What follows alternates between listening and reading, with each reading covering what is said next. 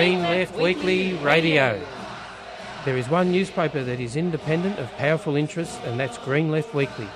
It's the people's voice, committed to human and civil rights, environmental sustainability, democracy, and equality. It presents ideas mainstream media won't. It's the leading source of local, national, and international news, analysis, and discussion and debate to strengthen the anti capitalist movements. It exposes the lies and distortions of the power brokers and helps us to better understand the world around us.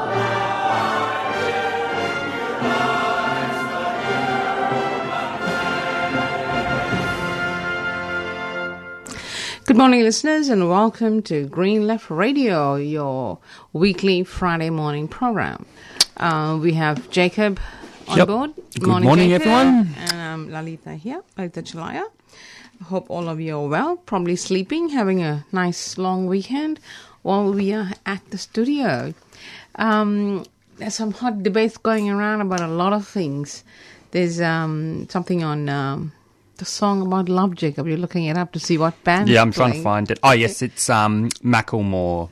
I know. What's wrong with these people? Yeah. so um, this is kind of like a, a headline from. Well, actually, first before we um, before we start, I would like to acknowledge we should, that yes, um, we 3CR um, today is being broadcast to you, you know, from the Wurundjeri land of the Kulin Nation, and we'd like to pay our respects to elders past and present, and you know, it always was, um, always will be. Aboriginal land, and that sovereignty um, has never been ceded. Ceded, yes. Apologies for that. My fault. I should have started off with that. And but basically, um, this is actually not in relation to the AFL Grand Final. Um, it's actually in relation to another Grand Final, which is the NRL, NRL. Which I I think, find them all very confusing. which I think takes place. Um, actually, yeah, the the NRL Grand Final takes place on Sunday, um, whereas the Grand Final, the AFL Grand Final, will be on Saturday. Um, and I think that's why New South Wales has a different public holiday from from from Melbourne because um, the, their public holiday is going to be on the Monday following that grand final. um, because um, NRL Anyway, that is much doesn't matter. The Well, more important thing is the song, the, Yeah. the kerfuffle of the song. And Tony Abbott's creating such. He's like a two-year-old throwing a massive tantrum. Unfortunately, his is a dangerous one um, about this band playing a song about love. Well, it's a, it's, a, it's, it's not a it's not a um a band per se. It's an artist. an Um, artist, okay. So yeah, the hip hop artist is um he's a US rapper um who has been in, you know invited to fly down to perform at the grand final of the NRL, and he is you know getting a lot of criticism um from no campaigners, including. Tony Abbott, um, which has basically petitioned him to ban him from performing his smash hit "Same Love," um, which, and this song is, um, you know, basically in support of LGBTQI rights, um, and he he uh, and so yeah, basically, the argument that the right wing are making is this whole question of oh yes. You know, the NRL grand final is supposed to be an apolitical event. You shouldn't politicize um, it. And it's like, and but of course the irony is this is artists the not really irony but it's sort of like the funny kind of detail in this is that Macklemore is an artist from the United States, um, and that it- it's in the context he's performing. Um, he, his song was written in the context of living in a country that has actually legalized marriage equality. So Yeah, it doesn't matter where you live. The fact is, you know, there's a campaign on around the world, not just Australia, um, and it's something that people want to express. People, artists express their views, whatever it may be. You can agree or disagree, but it has hit the charts. It topped the charts actually at one time. So. All this fuss, I, I just find it really bizarre. People There- get, there's this funny quote I kind of want to just talk um, from. The, this is from the SBS, uh, and this is from a former NRL player, Tony War, who's lobbying the government um, to ban. Um, to you know to basically not have this song be performed at the grand final, and he, he kind of says here it'll be very difficult for me to watch the NRL grand final with my wife and five young children, as the event will be heavily politicised with an LGBTIQ anthem taking centre stage. My family and many other loyal NRL fans who are no voters will not feel comfortable watching the grand final when the NRL is imposing such a politi- bold political stance on its fans while the issue is currently being voted on by the Australian people. This is just. It's sort of like Then don't watch it. the yeah. Well, the Make a choice. but it's um I think it's just a song actually. That's the, thing, the point uh, really. Um, Well, and he's politicizing it. The the kids probably won't understand half of what the, what the song is about, but the, the the key thing is if they don't, he should explain, you know, whatever he wants to explain, and express his point of view. The kids can make up their own point of view. Surely they're individuals. Yeah. There must be, you know, all the children there too. But anyway, But I think um, just a greater political point I kind of want to make. Um, the No campaign has kind of been obsessed about this whole idea of freedom of speech and civil liberties. I mean, one of the arguments that the No campaign is putting forward is, you know, that if if marriage equality gets through, then it's an attack on religious freedoms, which is not going to happen either way. Um, but it's kind of showing, you know, you know. Basically, I, I think think, the most author- I think the most authoritarian side on this whole side of the debate has actually been the No campaign. They're the ones that are calling to get a song banned from the NRL. Um, I mean, provocative, conservative, narrow-minded. I mean, there are a lot of um, um, adjectives we can and of course, they're all, they're, they're, they've also been complaining about this horrible text message that was basically generated from random text others, you know, urging people to vote yes. Um, despite the fact that I'm pretty sure Cor- Cory Bernardi has recorded some robocall that is going to go up to over millions of numbers urging people to vote no. So it's like, yeah, the Well, he's not hypocrisy. exactly a guru, is he? Anyway, it's it's just such a lot of bunkum. You know, it, Hmm. it what what makes me angry is, you know, there there are priests around the world who've been charged with pedophilia. There are women who've been forced into prostitution by men for centuries. There was no such kerfuffle about it. No such kerfuffle. But there's such a kerfuffle about this. People's freedom to choose their partners is, is being questioned despite the fact they're actually adults. Whereas they never actually started a campaign like this against pedophilia. In fact, they're defending these people. It's, why hasn't Abbott come out and said something about? Oh, I know. Ab- well, Abbott's. Come on, you know, If, if you look at Abbott's history, it's not. It's- It is so it's so blatant that people like this keep their mouth shut when it comes to that sort of um, like pedophilia, for example. And yet, you know, this this whole drama is it's like it's like a real drama he's performing around this issue. Um, he doesn't believe in freedom of choice. Never mind freedom of speech. You know, human rights, a human rights issue, as far as I'm concerned. Yeah, I think um now this is important since we're talking on the topic of marriage equality for our listeners who are listening right now.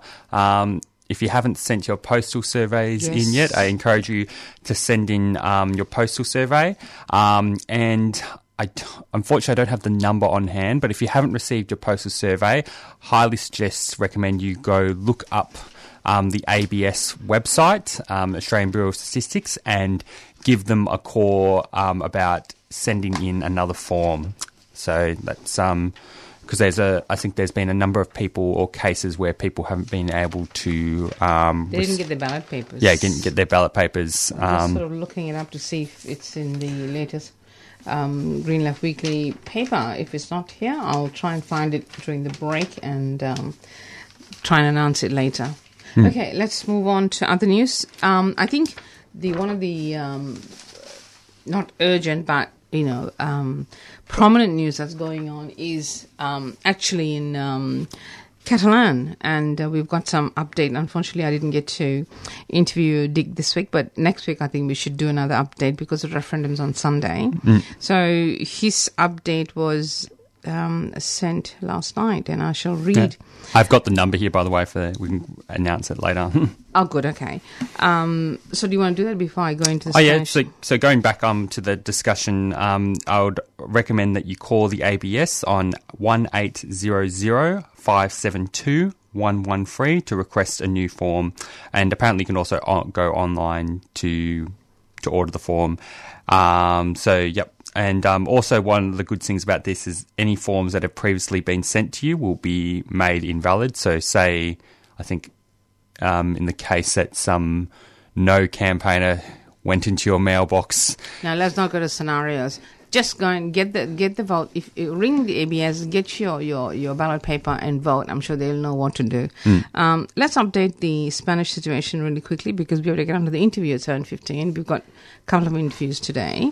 And um, let's see. Okay, the latest update from Dick Nichols, who's our Green Left Weekly um, correspondent from Europe, who lives in Barcelona.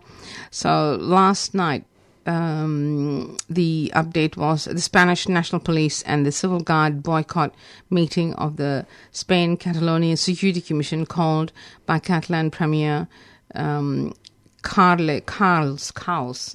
I'm, I'm sure I'm stuffing that one up, the pronunciation up. Pardon me for that. Uh, Puigdemont. Um, called a meeting of that.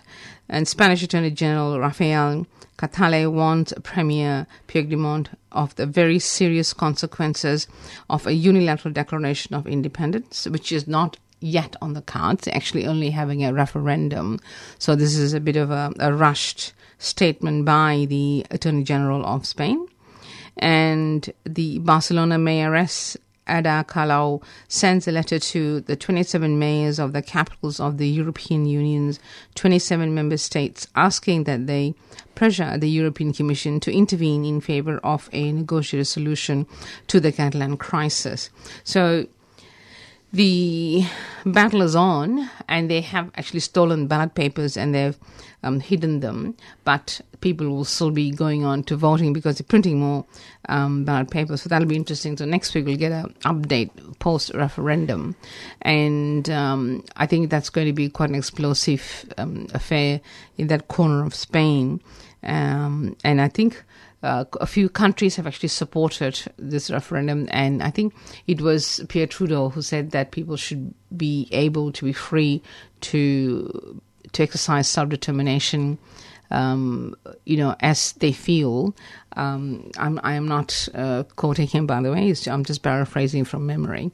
Um, so it, it's quite a bit of attention being paid in the European sector but in uh, Australia, I think the first time it was reported was a couple of days ago on the uh, ABC, and then they've gone all quiet.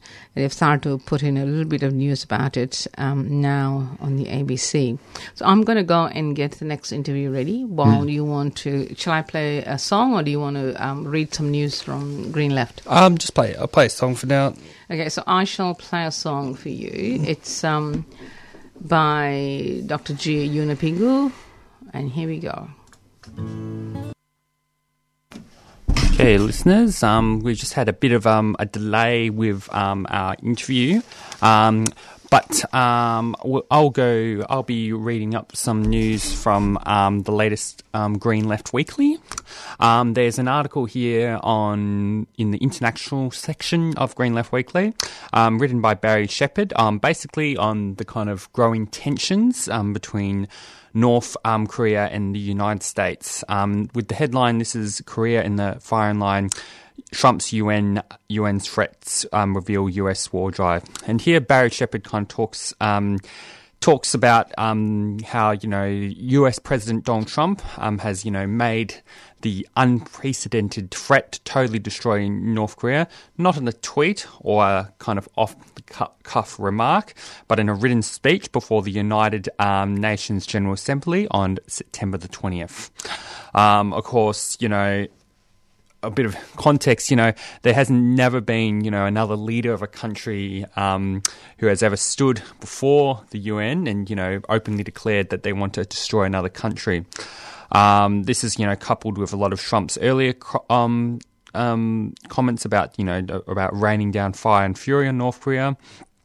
But of course, this threat must be seen um, as one that at least includes possibility of a nuclear attack. Um, and what some of the reasons, you know, that you know that Trump is cites is, you know, um, that the US would not, you know, tolerate a North a nuclear armed North Korea with the ability to uh, deliver a weapon to the United States. Um, nuclear North Korea is already uh, nuclear armed states. Its recent um, missile tests demonstrate that it's well on the way to be able to hit the US and it already has the capacity to hit the US claimed territory of Guam and the Pacific Ocean. Um, and of course, um, North Korea has repeatedly said that it will continue its nuclear missile program unless the US finally puts an end to the Korean War by signing a peace treaty with it. Um, in terms of this um, bipartisan war drive, no US politician, from Bernie Sanders on the left to the most um, extreme right wing Republican, has indicated any move. Um, on the contrary, with bipartisan support, the US just completed its annual game, war games in South Korea, whose aim is to threaten the North. These games include the South's army, but that army is under the command of the US occupying forces. Um, South Korea's new president, um, Moon Jae-in, was in, elected on the promise of seeking dialogue with the North and restricting the deployment of the US um, THAAD missile system. But of course, um, through the intervention of Trump, um, Trump has bullied Moon into reversing his stance on both. Um, now, what's happening is that you know North Korea is deploying a special commando group, um, as Barry Sheppard here writes here, with the avowed public goal of assassinating the North's leadership. Um, and to give a bit more detail on, you know, one one of the, what was the purpose of you know this Trump's um, UN threat um, was to pressure China to stop supplying oil to North um, for the purpose of devastating its economy um, in the hopes that this world force um, w- uh, would force it to abandon its nuclear program. Um, of course, Barry writes here this is that is unlikely to occur. Um, due to the fact that China does not want the North to collapse, um, which would be the consequence of an oil embargo. Um, and of course, this would that would likely lead to a US invasion, resulting in a united Korea as a militarized US state, US client state on its borders. Um, even if China did cut off North Korea's oil, a desperate North facing collapse would likely strike back. When the president, then President um, Franklin Roosevelt, imposed an oil embargo on Japan as part of the intensifying rivalry between the two powers, Japan replied by striking at the U.S. naval base at Pearl Harbor, Harbor in Hawaii, triggering the spread of World War II to the Pacific. Um, it is obvious that the rising tensions between North Korea and the US pose a serious danger. Trump upped the ante with his um, UN speech. Um, I guess one of the one of the a bit of a and give a bit of a short synopsis of the kind of history. Um, Barry Sheppard go gives a bit of a detail on you know North Korea on arguing that you know North Korea has quite solid you know, reasons for fearing a US attack, given Washington's hostility towards it going back to the end of World War II. Um, what had happened is after the end, after defeat of Japan, which had been the colonial power in Korea, the US tried to occupy the peninsula as the spoils of war. However, it was only able to occupy the southern part of Korea, while the USSR occupied the northern section. Um, this kind of, you know, explains, you know, why two Koreas converged. Um, what became of South Korea was ruled by US military directly from 1945 to 1948. Meanwhile, the Soviet Union withdrew its armed forces from the north, and um, but then as a result, um, later the the US um, uh, uh, military staged phony elections in the south, extorting the first in the long line of dictators. Um, um, so to, to conclude here, one of the kind of um, that's sort of a bit of a kind of history of you know the context you know for why North Korea is quite paranoid of um, of um, the threat of U.S. invasion. Um, but of course, one of the one of the one of the things that Barry Sheppard here points out in his kind of concluding comments in the article is besides the enormous inequality between North a small North Korea and the heavily armed US. There's Washington's gross hypocrisy. Um, you know, they you know they calling out they they're attacking North Korea for possessing nuclear weapons, despite the fact that the US was the first country to develop atomic atomic weapons and to keep a monopoly on them. That began the nuclear arm race. Um, the US is still the only country to have unleashed nuclear weapons against civilians. Um, you know, in the case of Hiroshima and Nagasaki, um, and you know, the purpose of these bombings had nothing to do with Japan, which had already been defeated, but to demonstrate to others that the US was willing to use such weapons despite the human cost. And of course, the US um, has never renounced um, you know, the use of nuclear, first use of nuclear weapons, and it's opposed to any possible treaty to abolish um, such weapons. So that's a um, conclusion.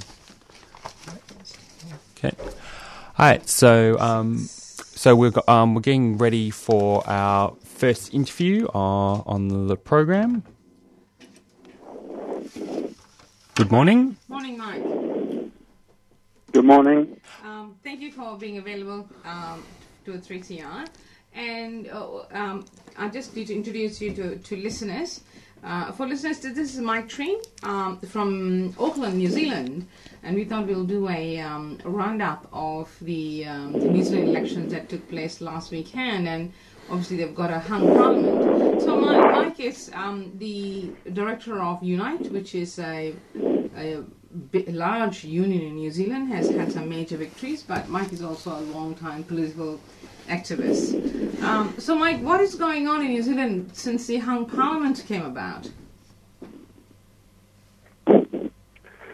Uh, well, there's uh, no one party got a majority, got a proportional representation system, so it's hard for any single party to get a, uh, a, uh, a majority vote. The Tory party, the National Party, uh, got what, got the largest vote, around 46%, but uh, not enough to form a government, and and they don't have any uh, close uh, support parties like they had after the previous election. They had a, uh, that were able to collaborate with them to form a government, and they are um, encouraging the New Zealand First Party, which about 60% of the vote uh, to try and form a coalition with them. New Zealand First is playing coy um, and, uh, and, is, and is in discussions with the Labour Party, which had a uh, sudden resurgence over the last six weeks under a new, younger leader um, and went from sort of 25% in the poll to about 36% in the poll uh, in in six weeks. Uh, but uh, in this case, it wasn't due to the policy like happened in the UK election because the policy didn't really change. But it was a generation change uh, and uh, and a and a sort of a, a sort of an, an, attractive team of young leaders uh, became the leaders of the Labour Party, and I think people invested that generation change with a a hope or a um, you know that it would represent um, uh, a, a, more of a change in terms of the uh, policy and direction of the party. That's yet to be seen, but uh, um, um, um in fact, the, the, one of the problems was that uh, the, that Labor remains uh, committed in its uh, policy to a, to a not a, to a very moderate series of reforms and a commitment to a sort of fiscal responsibility regime with, um, you know, and promises of no new taxes even on the very rich. So uh, it limited what they could promise. Mm. Uh, but anyway, they still went up in the polls, and they and they'd be able to form a government if New Zealand First uh, went into coalition and the Greens went into coalition. So that's a trickier one at the moment. That would only be a one-seat majority after the specials are counted. It's expected it might be another couple of seats, but New Zealand First really holds the cards in deciding who the government's going to be. Mm. So I, I, just want to explore this um, new Labour leadership a little bit because around the world, um, well, there's some press um, uh, comparing her to um, Jeremy Corbyn in Britain and Macron in, in France and Sanders in the US. Is there that much of a similarity, or as you said, there's no real change in the Labour Party policy in in, uh, in, the, in uh, New uh, Zealand? Although, just to make clear, well, they were very so different, so quite a little bit different things. Yeah, the um, um, um, in a sense, a little bit more like Macron. You know, a young, attractive leader and people invest that thing uh, with the change that they want or hope for, um, rather than it being reflective of policy. With the US and UK, we had old, quite old white men who were Yes. um, who were uh, who were who who made a uh, who, who were who were invested with the hope of change because of the policies they were putting forward. That was not true in France. That was not true, I think, in uh, uh, or in Canada, for example, under the Trudeau. A bit more like that. That people were investing these new younger leaders with a with a, with their hopes rather than uh, rather than being based on a on a policy change. Um, the uh, uh, New Zealand Labour Party uh, has a uh, uh, um, um, um, has a you know has been in government quite a lot of the time, um, and over the except for the last nine years, they were they were in government for nine years before that. It wasn't a particularly you know, there were no particularly dramatic changes at that time, and in fact, there hadn't actually been that many dramatic changes under the National Party government. They're both in relative regimes, um, uh, rather than the sort of the extremes that we had in the 80s and early 90s, and so. Uh, and so the so the it's not clear what the difference in you know it's not clear to many people what the uh, that there's a substantial difference in policy between them. Um, but uh, people are aware that uh, incomes are being squeezed. They are aware um, that housing sort of costs are going out of reach for most people. They uh, they know student debt sort of increasing, and they will want things to be done, but they're uh, they're not sure who's going to be able to do what needs to be done and to fix it for most for the majority of working people. I think. Hmm. Jacob wants to say something. Yeah, I just guess I want to have a question. Um, a question is um, basically um, going sort of um, sh- shifting the focus away from you know a bit on the elections and what has these um, what is the implication of this um, of the election result you know for you know the social movements and the struggles on the ground in New Zealand, especially in terms of building uh, left alternative. Um, there's, uh, there's been a, a, you have to say there's been a relative demobilisation over the over uh, recent years. I think uh, in terms of uh, on-street activism from either from the union, union movement or from um, uh, uh, Unite Union. Uh, we had a, a big win in 2015 when we had a campaign against zero-hour contracts. It was extraordinarily successful in terms of beating back the fast food companies first of all and getting the uh, getting new contracts that uh, that got guaranteed hours in the fast food industry, and then the national government felt obliged to pass a law to outlaw zero-hour contracts in this country, and it was passed unanimously by the New Zealand Parliament. So. Uh, uh, we just got so much public support and sympathy because we were ex- exposing a scab that had been growing in the uh, in the labour market um, uh, over recent years, and I think everybody could sort of uh, sit, everybody had somebody in their family who was in that situation. So we named the unnamed. We the zero hour con- uh, zero hour contract idea hadn't actually uh, been uh, in popular discourse until we sort of campaigned on it in 2015. So we so we you know we've been able to achieve some wins, but it's a, it's been a bit exceptional. You know, there haven't been a lot of big union campaigns or workers taking action. Similarly, no big climate mobilisations in recent years or uh, other uh, social movements. So, so yeah. So, what will happen in terms of? Uh, but it's also been true that the uh, that the national government has not been has not been one of the sort of extremely neoliberal ones, right? So when the 2008 uh, crisis hit uh, worldwide, they shifted to deficit financing and large budget, def- large 10% of GDP budget deficits for a few years to get through that and the Christchurch rebuild. So in a sense, you know, they had a they they had almost a Keynesian response to it, even though overall they've, they've had a very tight sort of tight budgetary regime, and they and they've shifted towards um, um, you know rapid uh, you know back to the rapid repayment of debt and uh, and tax cuts for the wealthy as, as as part of their promises for the uh, next uh, for the next term, but. you know, they maintained the minimum wage at around the level that the Labor government brought it to around 50% of the um, average wage. Uh, they had increases every year, whereas the national government from 1990 to 99, the previous national government in that nine years, only increased the minimum wage once in 90 and allowed its value to go from about 50% of average wage to 30% of average wage. So this is this has been a more moderate, uh, if you like, um, uh, more uh, centrist sort of government. So people uh, are, uh, as part of the reason that uh, I think that even still, you know, has received the votes of, of many working people, especially the ones who have got sort of investments and property in that, who um, who are a bit more attached to the system. So, um, um, and the opposition to this, so so that, so that, so it hasn't been a radical. It's not a radical. It's centrist.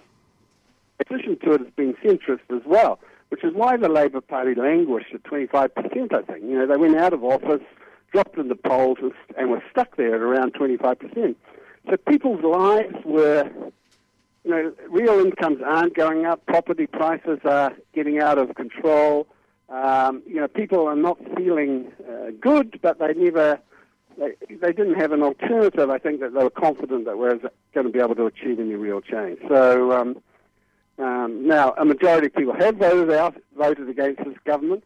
The New Zealand First Party, you know, counts itself as a centrist party, but it it was attacking the uh, government. Um, uh, from the left. You know, most of its policies that it put forward were, um, except for issues around uh, race or immigration, most of the policies were socially progressive. They wanted a higher, significantly higher minimum wage. They, in real terms, they wanted uh, renationalisation of industries that had been privatised. They wanted um, to defend the welfare state. You know, they were opposed to the free trade agreements and so on. So so, for most of the New Zealand first put forward, it was uh, uh, they, it was in uh, generally uh, uh, on the left. So uh, it, it, makes more sense for them to form a government with Labor and the Greens, um, but they, you know, they've gone either way in the past. So they went with they went with when New Zealand first had the chance to be the kingmaker. They chose National in '96, and then they chose Labor. I think 2000 and uh, eight it was, so or 2005. Um, so you know um, they could go either way. They're not to be trusted in that regard. Mm. I, am just curious about this New Zealand First Party because that is more, it's a history of that coming out of a race based um, electoral seat um, in, in New Zealand from very long time ago. It was initially the uh, aspiration to, to avoid the the struggle for autonomy. But is there such an expression of the Maori people um, within the electoral system as such, or are they sort of all over the place voting for different people at, at different times? How how how is that race uh, card being played? Uh, New Zealand also has a, uh, a, a, a, seven seats, seven electoral seats that are dedicated for Maori voters. So, so they, so so the Maori vote is a is, is something that has swung uh, dramatic because Maori, you know, very often uh, you know, there's uh, significant racism reflected in high imprisonment rates uh, uh and uh, and education failure rates, you push out of the education system, and higher unemployment rates. So so so economic and socially Maori have been a deprived people. So they've also been and politically at different times and tried to form political alternatives uh, to the Labour Party at, at different times and and the um, and and um, uh, uh, uh, and the under the Labor government, the last Labor government in 2000, this is when there was a gigantic mobilisation, was when Maori people um, fought against the uh, Labor government's uh, sort of uh, de facto expropriation of any indigenous property rights in the foreshore and seabed. And tens of thousands of Maori mobilised and formed a party dedicated to the defence of Maori interests, um, and that party won, uh, uh, I think, four of the seven seats. That party then split between its left and right, and uh, and um, and and the uh, and the left of it was pushed out of Parliament uh, with the loss of, of uh, which formed the Mana movement with some other left wing allies, but Mm. it was, was lost its seat in Parliament. And now, and then the right of that party went into coalition with the National Party. Over the last couple of decades, there's also been a growth of a of a Maori middle class and capitalist class, which has been deliberately fostered. So there's been over the last decades, both national and Labour governments have done settlements with Maori involving, you know, sort of some hundreds of millions of, of dollars for for for different tribal entities. But part of the condition is that the tribal entity, if it's received the con- compensation, sets itself up a business sort of arm. So it's a corporatization of the sort of tribal structures to a degree, and a, or at least a corporate arm is being established. And it's that corporate arm that was sort of very strongly linked to the Maori Party leadership, which was linked to the National Party. Now, that party lost all its seats, so Labour retook all seven seats. The Labour Party retook all seven seats this election, um, and uh, and that and and and Mana, the left-wing party, wasn't able to regain its seat, which is hoped for north of the country. So so both Mana and the Maori Party have been eliminated from uh, no longer in Parliament at all. Uh, the Labour has retaken all of the Maori seats, and overwhelmingly, Maori people uh, returned to voting for Labour um, in this election. Now, um, um, so the attempts to create an independent left-wing voice for Maori has has been thwarted or captured by uh, sort of pro-capitalist interests, um, and uh, and uh, but I think that that is likely to be where new independent left sort of uh, uh, movement and struggle is liable to begin first, because Maori have always been among the first to respond politically and with social movements to attacks on their interests, which are likely to happen at any time. Mm. So it's quite a complex story with the um, the race. yes, it is a complex story. a very complex story. Yeah, because the the the Maori, uh, you know, uh, situation uh, complicates issues unless either one of the parties have a clear victory. So until that uh, subsides, we'll have we'll continue to have a hung parliament in New Zealand. So when do they hope to resolve this? Any any idea of when the negotiations will start, or have they Uh, started? a- They've, they've, they've sort of uh, uh, the, the special votes won't be counted until um, another week, I think, uh, but no, a bit over a week, um, and that will determine the final um, makeup of Parliament. It's expected because that's what's happened for the last few elections. Is that the specials will favour the left? So in the last few elections, Labor and the Greens both went up uh, on the basis of the special vote. Mm. If that happens, then it means that the uh, Labor Green potential New Zealand First coalition would have 63 seats in a 120 seat parliament. Mm. Whereas at the moment, if they don't get the increase to two, it's, it's a six, it's a bare majority of 61, even with New Zealand First. Yep. That uh, might mean that New Zealand First is less likely to form a coalition with Labor and the Greens, or an excuse to not form a coalition with the Labor and the Greens. So, so they've said they're going to wait until special votes are counted. If it does result in an increase in two seats for Labor and the Greens, makes it more likely, in my view, that New Zealand First will opt in the direction of forming government with them rather than with National. Although with Winston Peters, the New Zealand First leader, there's no, no there's no real way of knowing which way he's going to jump. Yeah, yes. And he's a very conservative politician, isn't he? Or right wing, rather. Yeah, well, he see, is that they they present themselves as a anti-establishment sort of uh, and pro, uh, you know, pro-state or pro-social welfare or pro um, employment and pro higher things, but then they also run the, the race card thing against, even though even though Winston Peters is a Maori uh, uh, himself, he, he, he sort of says Maori shouldn't get any special privileges, you know, and and immigrants shouldn't get any, you know, immig- and we should reduce immigration.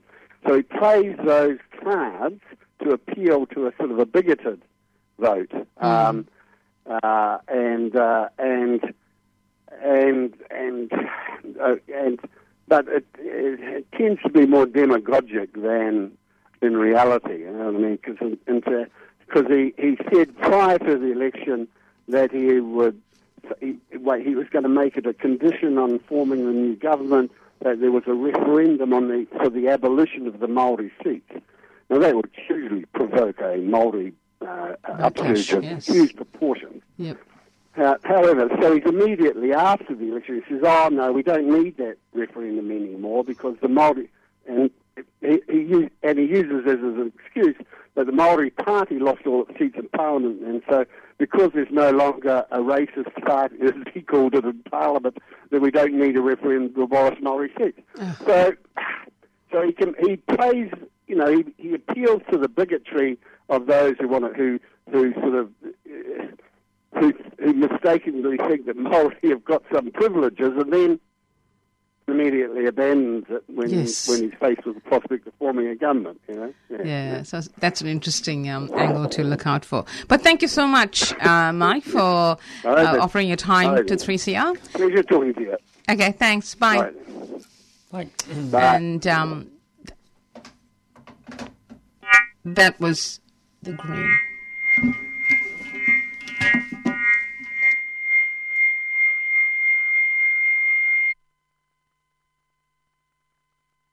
Sorry about that. Um, just some Can you play an ID? uh, technical issues. It was quickly cut on you. You are listening to Green Left Radio on the Friday morning breakfast show, broadcast live on 3CR Radio 855 AM digital and streaming live on 3cr.org.au. Green Left Radio is brought to you by the Green Left Weekly newspaper, providing a weekly source of alternative information which aims to inspire action to put people and the environment before profit. Subscribe to Green Left Weekly by visiting the website at greenleft.org.au or call 1800 634 206. For new subscribers, it's only $10 for the first seven issues. Okay, welcome back to 3CR listeners. That was Mike Treen, who's the uh, National Director of the um, National Union um, of. Sorry, I turned on the wrong mic there. Apologies. Um, he's uh, director of the National Union called Unite, and that union covers um, uh, entertainment industry uh, workers, fast food workers, and so on, and has won some victories. And Mike's a long-term political activist, well known to many of the left in Australia. So that was a bit of a roundup on the New Zealand elections, a bit more detail about what's happening there. So, Jacob, you wanted to say something? Yeah, so um, just a bit of a um, kind of a recent news kind of update. Um, th- could might be in the headlines, although it should be. Um, but basically, in response to um, Moreland Council's decision to you know abolish kind of Australian Day ce- celebrations, or um, there are a group of kind of like you know Patriots First sort of um, well far right kind of neo Nazis actually invaded the Moreland Council meeting on Wednesday night, you know, draping themselves in, you know, Australian flags and, you know, protesting how Moreland Council is, is a bunch of commies. Um, so that, that, ha- that had happened. Um, they, um, you know, basically raided the, the council chambers. I mean, no one was hurt because they were kind of a bunch of buffoons. And so they were, they basically screamed and then they got and then went and they were escorted out by they were escorted by the police um, out of the council chambers. Um, but I think it's quite fascinating. I think because um, the Murdoch presses, you know, have been kind of up in arms about you know about you know Sue Bolton and a lot of the other Moreland councillors who voted for this decision. Um, you know, caught, uh, accusing them of treason and etc. Yet they seem to be strangely silent on neo outright neo Nazis. Um, invading a Moreland uh, a council meeting, uh, and so it's this kind of hypocrisy. It's like it's just it's just quite funny. Um, No, it's serious because that's the biased media showing itself very clearly. Because Sue Bolton has been the front cover of the leader and a few other newspapers just because she compared the indigenous genocide to the Holocaust, and yet this this particular incident wasn't covered. So it just shows how biased the, the media is, as we always say, and that's why we like 3CR, and that's why we're here. okay, um, do you want to say anything else before we move on? No, that pretty much that's good. Okay, there's this number of interesting articles in this week's uh, Green Left Weekly, and one is about the um, media reforms, and that's an interesting one because um, there's uh, some, a, a lot of details in this um, uh, particular article. The um, 2012 Finkelstein inquiry on media regulation was damning of the corporate media, its profit driven bias and attack dog mentality, it, uh, the article states. And it also says that, but its conclusion fell short of proposing ways to break up the user pay system. Now, five years later, the coalition government is pushing ahead with new laws to give the corporate media what it has been screaming for less restrictions on ownership and coverage. So, what's happening is the coalition government is, suppo- is supported by Nick Xenophon his team and Pauline Hanson, One Nation, in slashing corporate license fees and eliminating the reach rule, which prevented a single TV broadcaster from reaching 75% of the population. So it's also scrapping two out of three rule, which stops an individual or a company owning a newspaper, TV station, and radio station. So two out of three. That's that's the um, license area they're trying to um, well they are scrapping. This will allow New Corp to News Corp to buy Channel 10 and Channel 9 to merge with Fairfax. It also lead to a series of mergers between city stations and regional regional affiliates. So if you want more information on that particular um, article or issue, um, you can look up Green Left Weekly online um, and you can read more more details about that. So one other news that really um, bothered me was about the CFMEU and the protest they had in Sydney. Um, there was a um, there's rising pressure on the federal employment minister, uh, Michaelia Cash, to resign from her cover up of the illegal actions by former Australian Building uh, ABCC head Nigel um, kiss merely underlines the fact that Australia's industrial relations system is badly broken. Um, a further sign uh, of the need to change uh, was um, revealing that workers have faced an effective wage freeze over the past decade. The Sydney Morning Herald reported um, just a few days ago the Australian household incomes have grown by less than the price of a coffee, that is $3 a year, since 2008. In fact, workers haven't had a wage rise for the last three or four decades, according to the ABS. Um, and Reserve Bank has warned workers to expect low wage growth, growth for some time yet. And yet we have got enormous rise in property and food and everything else around us that we have to pay for, and utilities, especially electricity. So the damning picture stands as the new parliamentary report released on the 7th of September. Uh, it, uh, it, it's called the Corporate Avoidance of Fair Work Act. Paints a damning picture of the federal government, which has slashed penalty rates for some Australia's lowest paid workers. It has created a disastrous internship scheme for young people that pays $4 an hour, publicly argued against a new leave and entitlement for people experiencing family and domestic violence, cheered on as employers tear up collective arg- arrangements and make jobs insecure to cut workers' pay, pay and conditions, and brought on a, dr- a raft of anti union legislation in an attempt to open workers up to even more expo- um, exploitation. So the report found that action is needed to fix collective bargaining, stop wage theft, regulate the use of labor hire, and end sham contracting, stop the exploitation of temporary visa workers, and ensure that workers have access to accurate pay records and workable systems that gives them recourse against employers who do the wrong thing.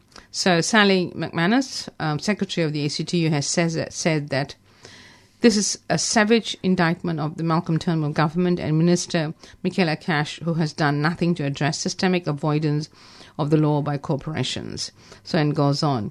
So there's more depressing news like that coming through. So, Jacob, any other anything else? Um, I Got a whole lot here. I'm just going to probably pay quick announcements so I can get a news article ready. Um, That's okay. I'll go on to another one because um, we have got the um, some international news, which is interesting. A couple of couple from uh, Latin America.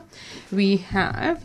Um, this, I find this really fascinating because the role Australia plays in harboring um, fugitives from a variety of very reactionary right wing governments, particularly murder, murderers as such, is um, well known. And I know in South Africa, uh, when the um, apartheid government was brought down, a lot of um, racist white South Africans were um, welcomed to Australia.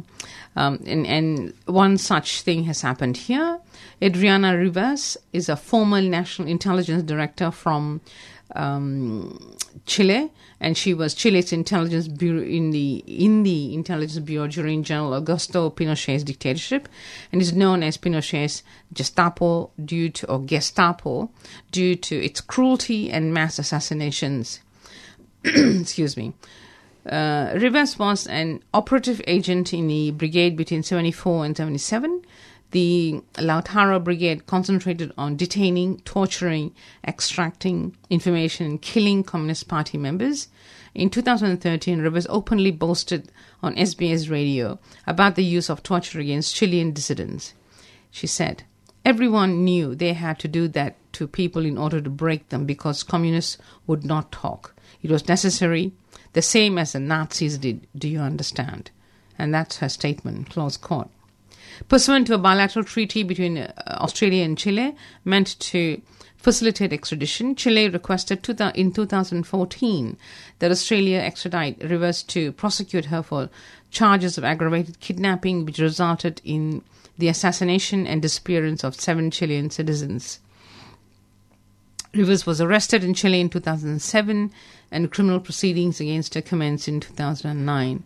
She then absconded to Australia in a carefully orchestrated plot. So she is the co-author of the aggravated kidnapping of Victor Diaz, Fernando Navarro, Lincoln um, Berrios, and, and many others. And um, in 1976, they were kidnapped, savagely tortured, later killed, and their bodies made to disappear by the Lautaro Brigade. The victims were the members of the Communist Party of Chile, trade union leaders, primary school teachers, public servants, and regular Chilean citizens. So she's rather a horrible person, to say the least. Hmm. So Okay. the testimony, sorry, let me just finish this one. The testimonies of Rivas co-accused confirmed that all operative agents of the brigade, without exception, both men and women, had the same function at the extermination barracks. So this actually, this statement um, is reprinted from the National Campaign for Truth and Justice in Chile, and it's asking supporters to write to the Minister for Justice, Michael Keenan, uh, MP, to request that he urgently extradite Rivas. Letters can be sent to ICCA at ag.gov.au. Minister, and the, the email can also be sent to minister at ag.gov.au or extradition.unit at ag.gov.au. So people who are interested can send emails protesting um, what the Australian government is doing in, in harbouring such wicked fugitives, really. So, Jacob, you were going to say Yeah. something. Okay, so just a bit of update. Um, um, this is from the latest Green Left Weekly, and uh, this is um, being uh, something I've been we've been covering on our show. Um, basically, um, on, in relation to kind of the campaign that workers at the NTEU um, staff have been. Um, kind of running against um, against the management of University of Sydney.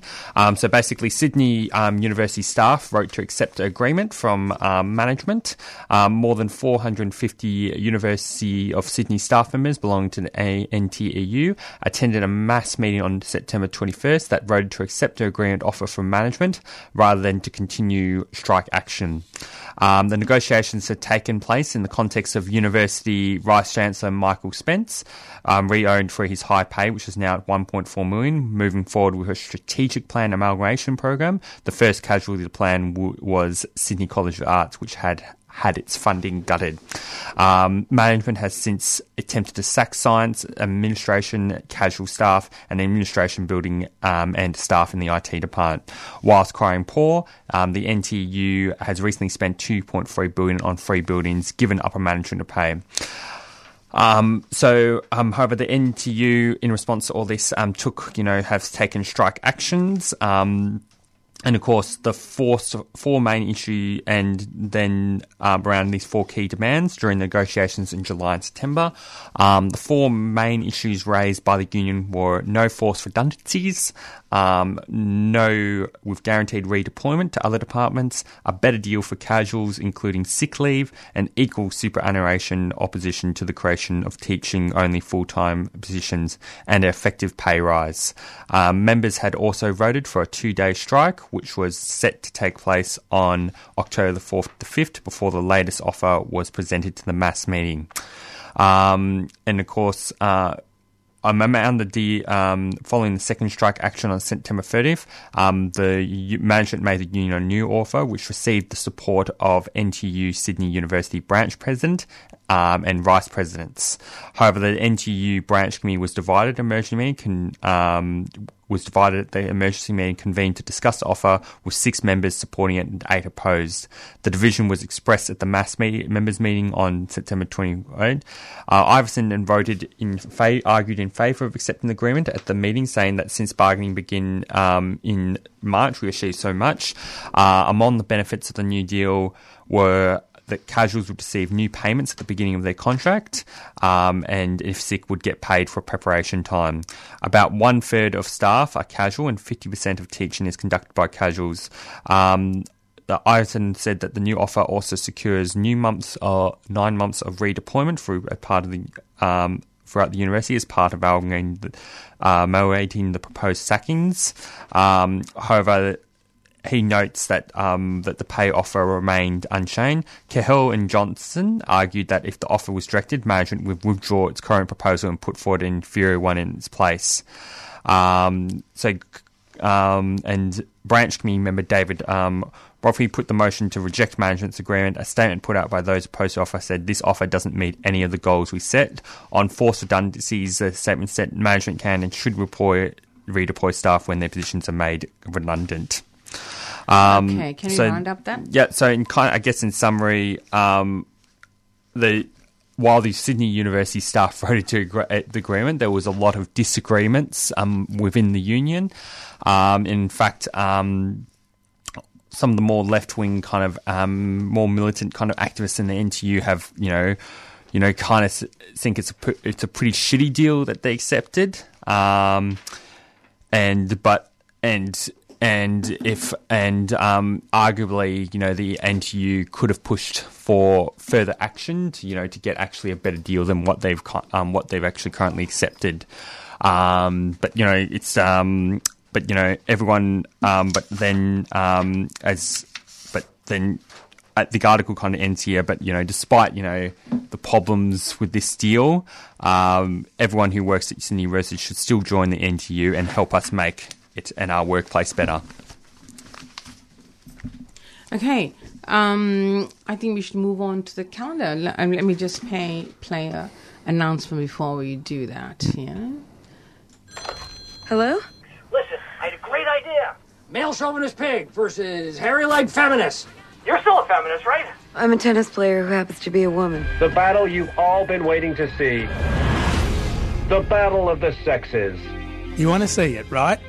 Then get along and support 3CR at the Palace Westgarth Cinemas, 89 High Street, Northcote, on Thursday, October 5th, from 6.30pm for a screening of Battle of the Sexes. You're offering the men's winner eight times what you're offering the women's winner. The men are simply more exciting to watch. It's just biology. The story of the infamous tennis match between Billie Jean King and Bobby Riggs. Tickets are $25 and $20 concession. You can purchase online at 3cr.org.au direct from the station at 21 Smith Street, Fitzroy, or by phoning 9419 8377 during business hours. All funds raised go to keeping 3CR on air. Battle of the Sexes screening Thursday, October the 5th from 6:30 p.m. Does she have the nerve? Call Bobby. Tell him it's on.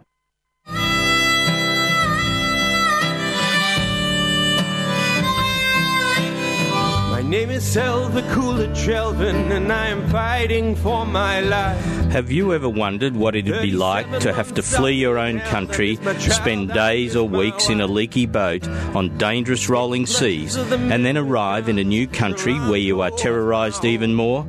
Well, that's the life confronting millions of people in this world who have no choice but to seek asylum. All these people want is a fair go, but here in Australia, our government, in our name, treats these desperate people with cruelty and inhumanity. Here at 3CR, we aim to give these people a voice, a chance to speak out, and let you know that they are just like us, people with hopes and aspirations, people who deserve to be treated as we would expect to be treated if we found ourselves in this position. Refugee Radio is the voice of refugees. 10am every Sunday at 3CR 855 on the AM dial. So say I'm not a worthless human being. Cause no one needs a worthless human being. My family need a worthwhile human being. Welcome back to Green Left Weekly on 3CR 855 on your AM dial. And if, if you're enjoying the program now from your bed or wherever you are, please think about donating. Um, we still haven't reached our Radiothon target yet, so I'll be grateful if people dig in deep to donate to Green Left Weekly radio program at 3CR. You can ring the station on uh, 94198377 to make the donation, and do mention it is towards the Green Left Weekly radio. sorry, on, on Friday. So we, we move on to announcements. We'll do the announcements for the next two weeks. We're running a little short of time. So I'll start off by announcing there's a, um, excuse me, there's actually something on today. Um, there are a couple of um, three events on today. One is the it's a comedy, The World According to Mrs. Barb Wire. It's a uh, uh, old woman in her nat- uh, nat- native environment in a lounge, sitting and chatting about her life, her songs, and it is obviously a comedy. And it's on at um, the Victoria Hotel at 308 Brunswick. Uh, now, 300. 8 Victoria Hotel, Brunswick, 8 p.m., and tickets are 25 and 15. Second, there's a rally um, today, isn't there? It's a yes, Moreland says yes to equality. We are making human yes sign to show support for the LBG, LBG, LBTIQ. I'm getting so confused. All these alphabets are being added. LGBTIQ8. Neighbors, friends, and, and family in Moreland and it'll be fun, family friendly event for, um, with food. So 2 p.m., Clifton Park, Victoria Street, Brunswick. The third event on today is the theatre, Displace, and it's a mob's collective of emerging Indigenous artists in collaboration with local organizations and community, um, traveling between locations. Excuse me? You're right there? Yeah. Along Gertrude Street, the event will engage the community, critiquing the ongoing gentrification of, of Fitzroy and allowing the movement of uh, black bodies to find its place. So that's at 43 Gertrude Street, Fitzroy. So Sunday, 1st of October, do you want to do that, um, Jacob? Oh, yeah, so there'll be um, there's going to be a rainbow march um, at 1 p.m. at the State Library in support of marriage equality. So this is the next big kind of mass. Hang on, when is that? Oh yeah, yeah, this October the um, October the first on Sunday. Okay, sorry. Yep. So this Sunday on October the first, um, there'll be um, a, a big march for marriage equality. Okay. And there's also um, a, another comedy. This is Sean Bedlam, who is a supporter of the left and 3CR, and is um, doing a show, Death to America. It finishes the 1st of October. Um, dreams can come true in um, 2017. The USA has lost its mind. The world looks on as the American dream comes, becomes a nightmare. So that sounds like fun. So those who wish to go, um, it is at the Courthouse Hotel, the dock corner of Errol and Queensbury Streets in North Melbourne. Warning, it um, does have coarse language and adult themes. Okay, uh, we've jumped ahead there. There's a um, a barbecue this Saturday. That's tomorrow.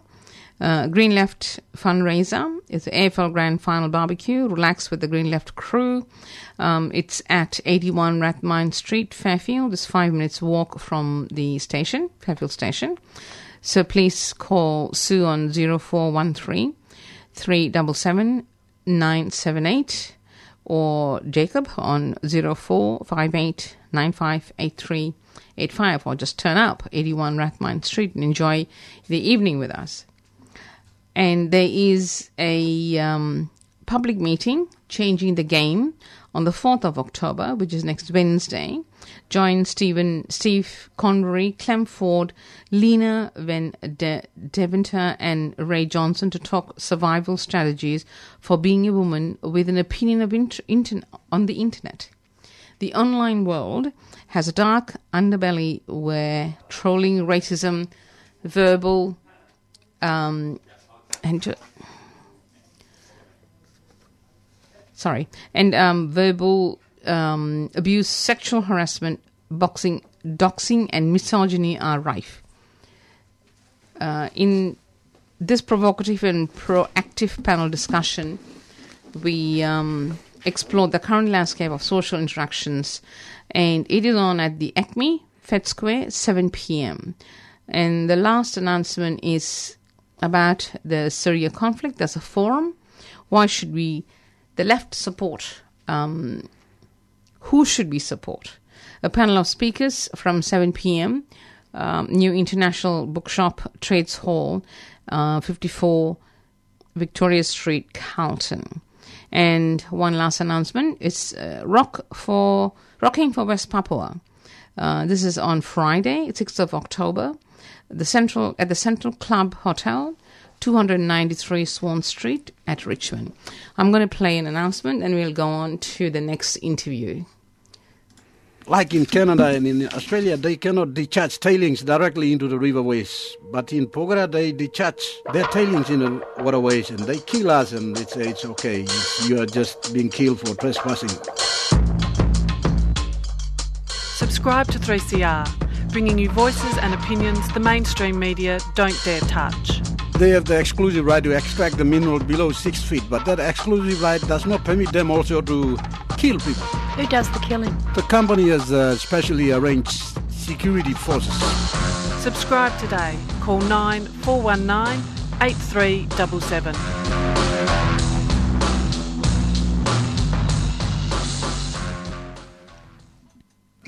You have just, if you have just tuned in, you're listening to 3CR 855 on your AM dial, and this is Green Left Weekly Radio and Friday Breakfast.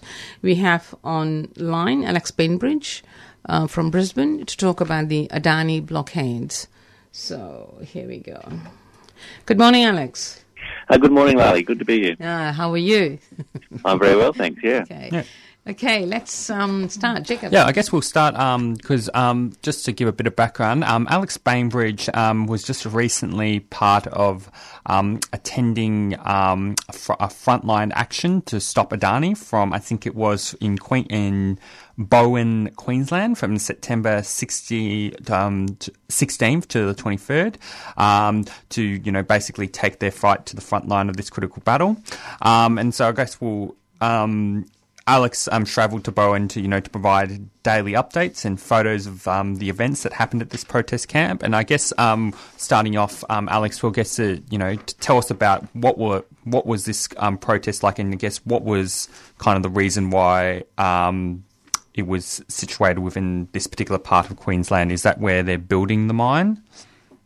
Well, firstly, I must say it was a very inspiring protest, um, a very inspiring event. Like it was actually a whole series of events, a whole week of, um, of different actions, and um, it's it's uh, it's the reason it happened now is because Adani is threatening to start building their mine next October, and I think you're probably your listeners are possibly aware that Adani has been threatening to build this mine for years and years now, and it's been held back and delayed, and that's in large part because there's been you know, quite a considerable amount of public opposition, including legal challenges and protest actions and, and so forth. And still there are challenges that they've got. They don't have finance properly for the mine and so forth. But they are threatening to start construction next next month. And so this was a this was an action that was designed to say we are going to take um, you know, non-violent direct action, civil disobedience to actually stop this environmental disaster and this, um, this mine which is, you know, running roughshod over the rights of local Aboriginal people. And the the yeah, we were camped just outside of Bowen, uh, that's very close to where the Abbott Point terminal is, um, or the Abbott Point port, sorry. And they want to build a new um, coal terminal at that port um, in order to, um, you know, help export the the coal that'll come from the Adani mine. That's that's the reason why the the, the action was located where it was. Hmm. Um, can you tell us a bit more about kind of like um, you know who was involved in this protest and what were the kind of links that were made between um, the local Indigenous community and um, the local community who kind who I presume live obviously in neighbouring towns around this particular around where the protest camp was being held. Um, well, I mean, the yeah, there's over 100 people um, at this at this week of action, um, and and it was a fairly um, diverse group. There were sort of young and old, and there were people from all around the country, including people from New Zealand. Um, you know, certainly the East Coast was very well represented, Victoria, New South Wales, Queensland. Um, and yeah, there were there were lots of people that came together for you know concern about the climate, um, concern about Indigenous rights, um, just concern about the waste of money. Like there's a billion dollars that the government proposing to um, spend to build the rail line. Um, so I mean, there's a whole lot of there's a whole lot of reasons to be concerned, and there are a whole lot of people that came to sort of express those concerns.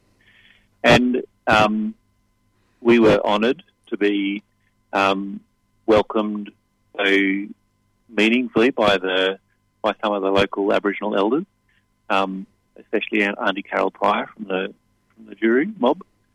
Um, you know, and there were there were a number of local activists um, from the towns nearby um, who attended the action as well, um, including from Bowen itself.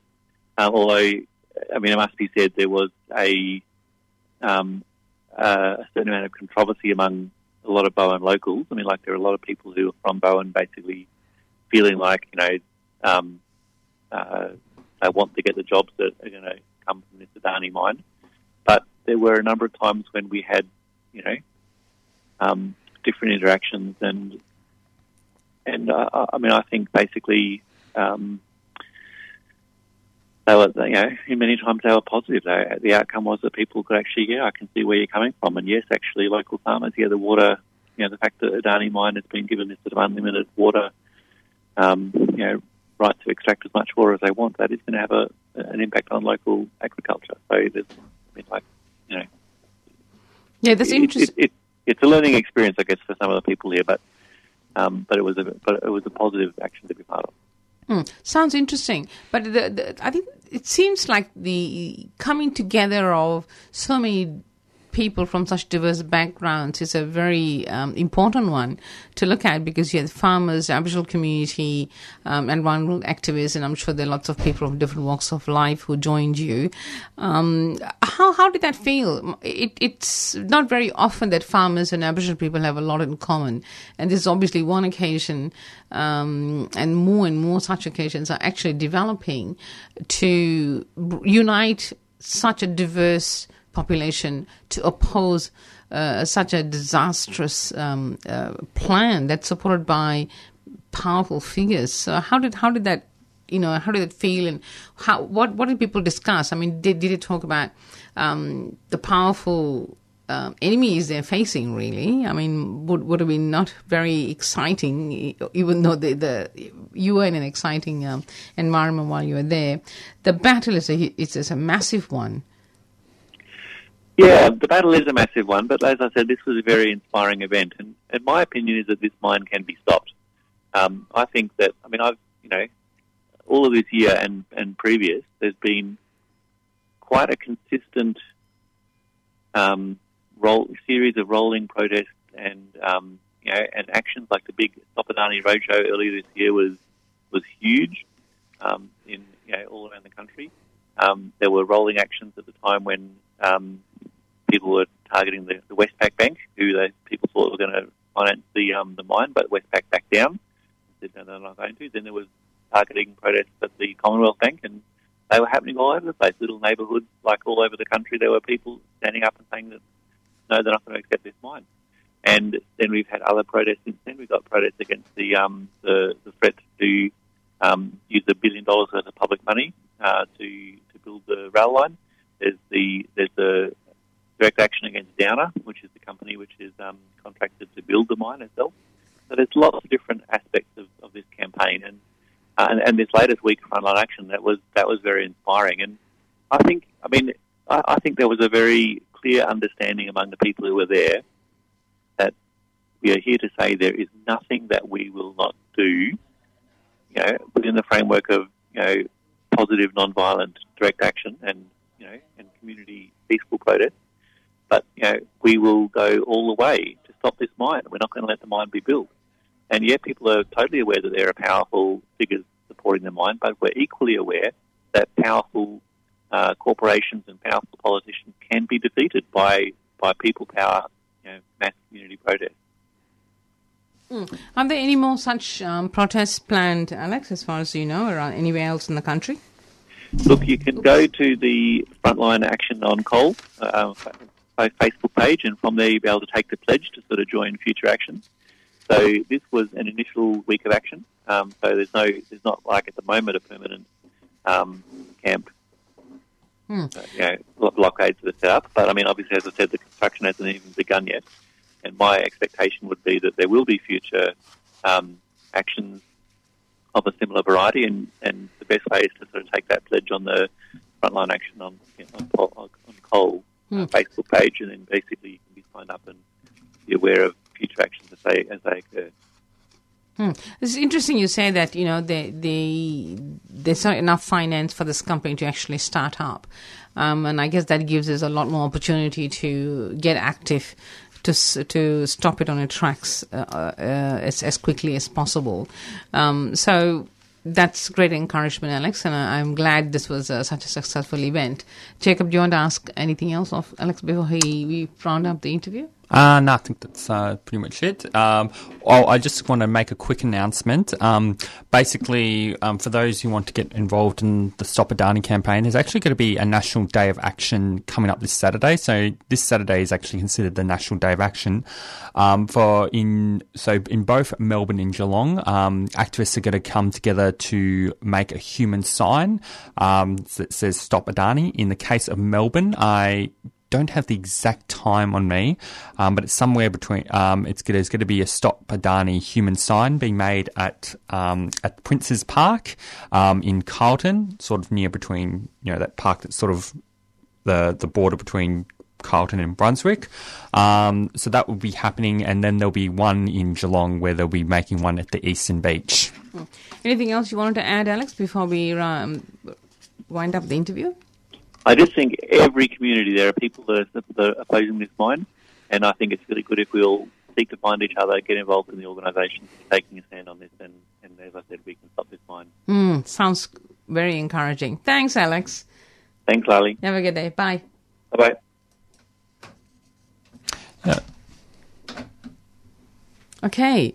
Um, any more announcements we have to make? There's one announcement I really want to emphasize, which we missed out on because we were trying to get onto the interview, is uh, on the 7th of October, that is tomorrow week, there's a really important um, conference, Indigenous and Grassroots Movement Solidarity Gathering. It's bringing together speakers from Latin America, Australia, West Papua, New Zealand, and other communities and peoples to share their struggles, setbacks, and victories. And this is all about the Indigenous revival, really, around the world. There's lots and lots of communities that are doing this. And this is another one event that is going to add to that massive upsurge of indigenous people starting to demand their rights more vigorously around the world. So that is happening on the 8th of October, 7th and 8th of October, next weekend. Um, at Trades Hall, 54 Victoria Street, Carlton, is organized by the Latin American Solidarity Network called LASNET. Um, and as you said, the Stop Adani um, action is on on the 7th of October, uh, Jacob. Yep. It's at the 12th noon. The political, uh, the polit- it says the politicians elected to represent us are trying to ignore the huge movement of Australians who want to stop Adani. So that is at Stop Adani with a giant human sign. It's between 200 and 590 Royal Parade, Carlton. So, all of you who want to be part of that human chain, making up this sign, which is Stop Adani, it's happening on Saturday, 7th of October, 200 to 590 Royal Parade, Carlton North. So, that is the uh, other announcement. So, did you want to ha- ha- add anything else? No, that would, um, there's some articles we can. Um, I conclude the show with this one article um, that was written. Um, that's in the latest um, Green Left Weekly, um, basically on why marriage equality is union business, written by Lisbeth Latham. Um, basically, um, the arguments that Lisbeth um, making um, um, Lisbeth makes, because I can't really go into kind of all No, kind of details. Um, basically, you know, is you know. Um, support by unions for marriage equality is consistent with long traditions within the labour movement of solidarity with the oppressed and marginalised community and in support of democratic rights. Approaches that help to build and strengthen the capacity for, um, for of the union movements to win improvements for members, not just on the job but throughout society. Um, and he also, they also quote, um, you know, uh, uh, a CFMEU South, South Australian branch secretary, Aaron Cartledge, who says in the in address to the marriage equality rally, and I think this is a very kind of strong argument. Why does the CFMEU back the yes vote? I'll tell you why. We back um, the yes vote. For 50 years, we've been campaigned because we're discriminated against on building sites for draconian laws that target our members every day. Um, how can we be calling for one law for all and then have a different view when it uh, when it comes to this? And of course, um, there's obviously this conservative view that Lisbeth um, mentions um, in their article. Um, you know, you know that says that you know unions should only just take up you know workers' issues and nothing and nothing else. But of course, um, this conservative vision of unions unionism runs counter to the long tradition within Australian unions, practically within left unions such as CFMEU, which sees the union movement as pl- having a vital role to play in building a better world for all. And of course, you know, this vision has seen, you know, Australian unions actively campaign around issues affecting people globally. Um, and of course, these campaign, a lot of these campaigns of international solidarity did not lead directly to improved wages and conditions on the job, but they contributed to the mobilising capacity of unions both on and off the job and helped to build broader respect within the broader community for the central roles that unions play in building a socially just and livable planet. And of course, Elizabeth concludes uh, at the end, for all these reasons, marriage equality is union business. Yes, it's also the mental well being of so many people who've been oppressed for so many centuries, really. I just want to make two quick announcements, which are quite important ones. One is a concert um, by Les Thomas, who's an advocate for refugee rights and he's a Koori man, um, and Frank Jones. They are playing at the Kingsbury Bowls, 7 p.m. Do support um, this event because he has been uh, such an active advocate for the defense of the oppressed. So that is um, the Kingsbury Bowls, 7 p.m. Arch Gibson Reserve, Dunn Street, or Dune Street, Kingsbury. And there are two events on public housing one on the 15th of October and another on the 18th of October. The one on the 15th is at um, Debney Park, Mount Alexander Road, Flemington, organized by the defend, uh, organized by the Public Housing Defense Network. And the one on Wednesday, the 18th of October, is at Parliament Steps, 2 p.m., Spring Street, hosted by the Defend and Extend Public Housing organization. So that are the they are the most um, prominent um, events coming up as far as we can tell. Um, so I hope you have enjoyed the program. And we want to thank Mike Treen from New Zealand, who is the director of the union called Unite. And we want to thank Alex Bainbridge, who attended the Stop Adani um, campaign gathering up in uh, Queensland. Um, I hope uh, you will join us again next Friday. And of course, to remind listeners that we will be podcasting our uh, our programs, and they're also available on the internet at any time. You just have to visit um, 3CR on the internet. If you've missed any of the interviews we have um, broadcasted today. So next up, it's um, Beyond Zero. It's a pre-recorded program, and I will put it on in a minute after announcement. Is there anything else you want to add, um, Jacob, before we wind up? No. Good. Okay. Thanks for listening, and hope you will tune in again next week. So here we go. You're invited to the Indigenous and Grassroots Movement Solidarity Gathering on the 7th and 8th of October at the Victoria Trades Hall in Naarm, Melbourne.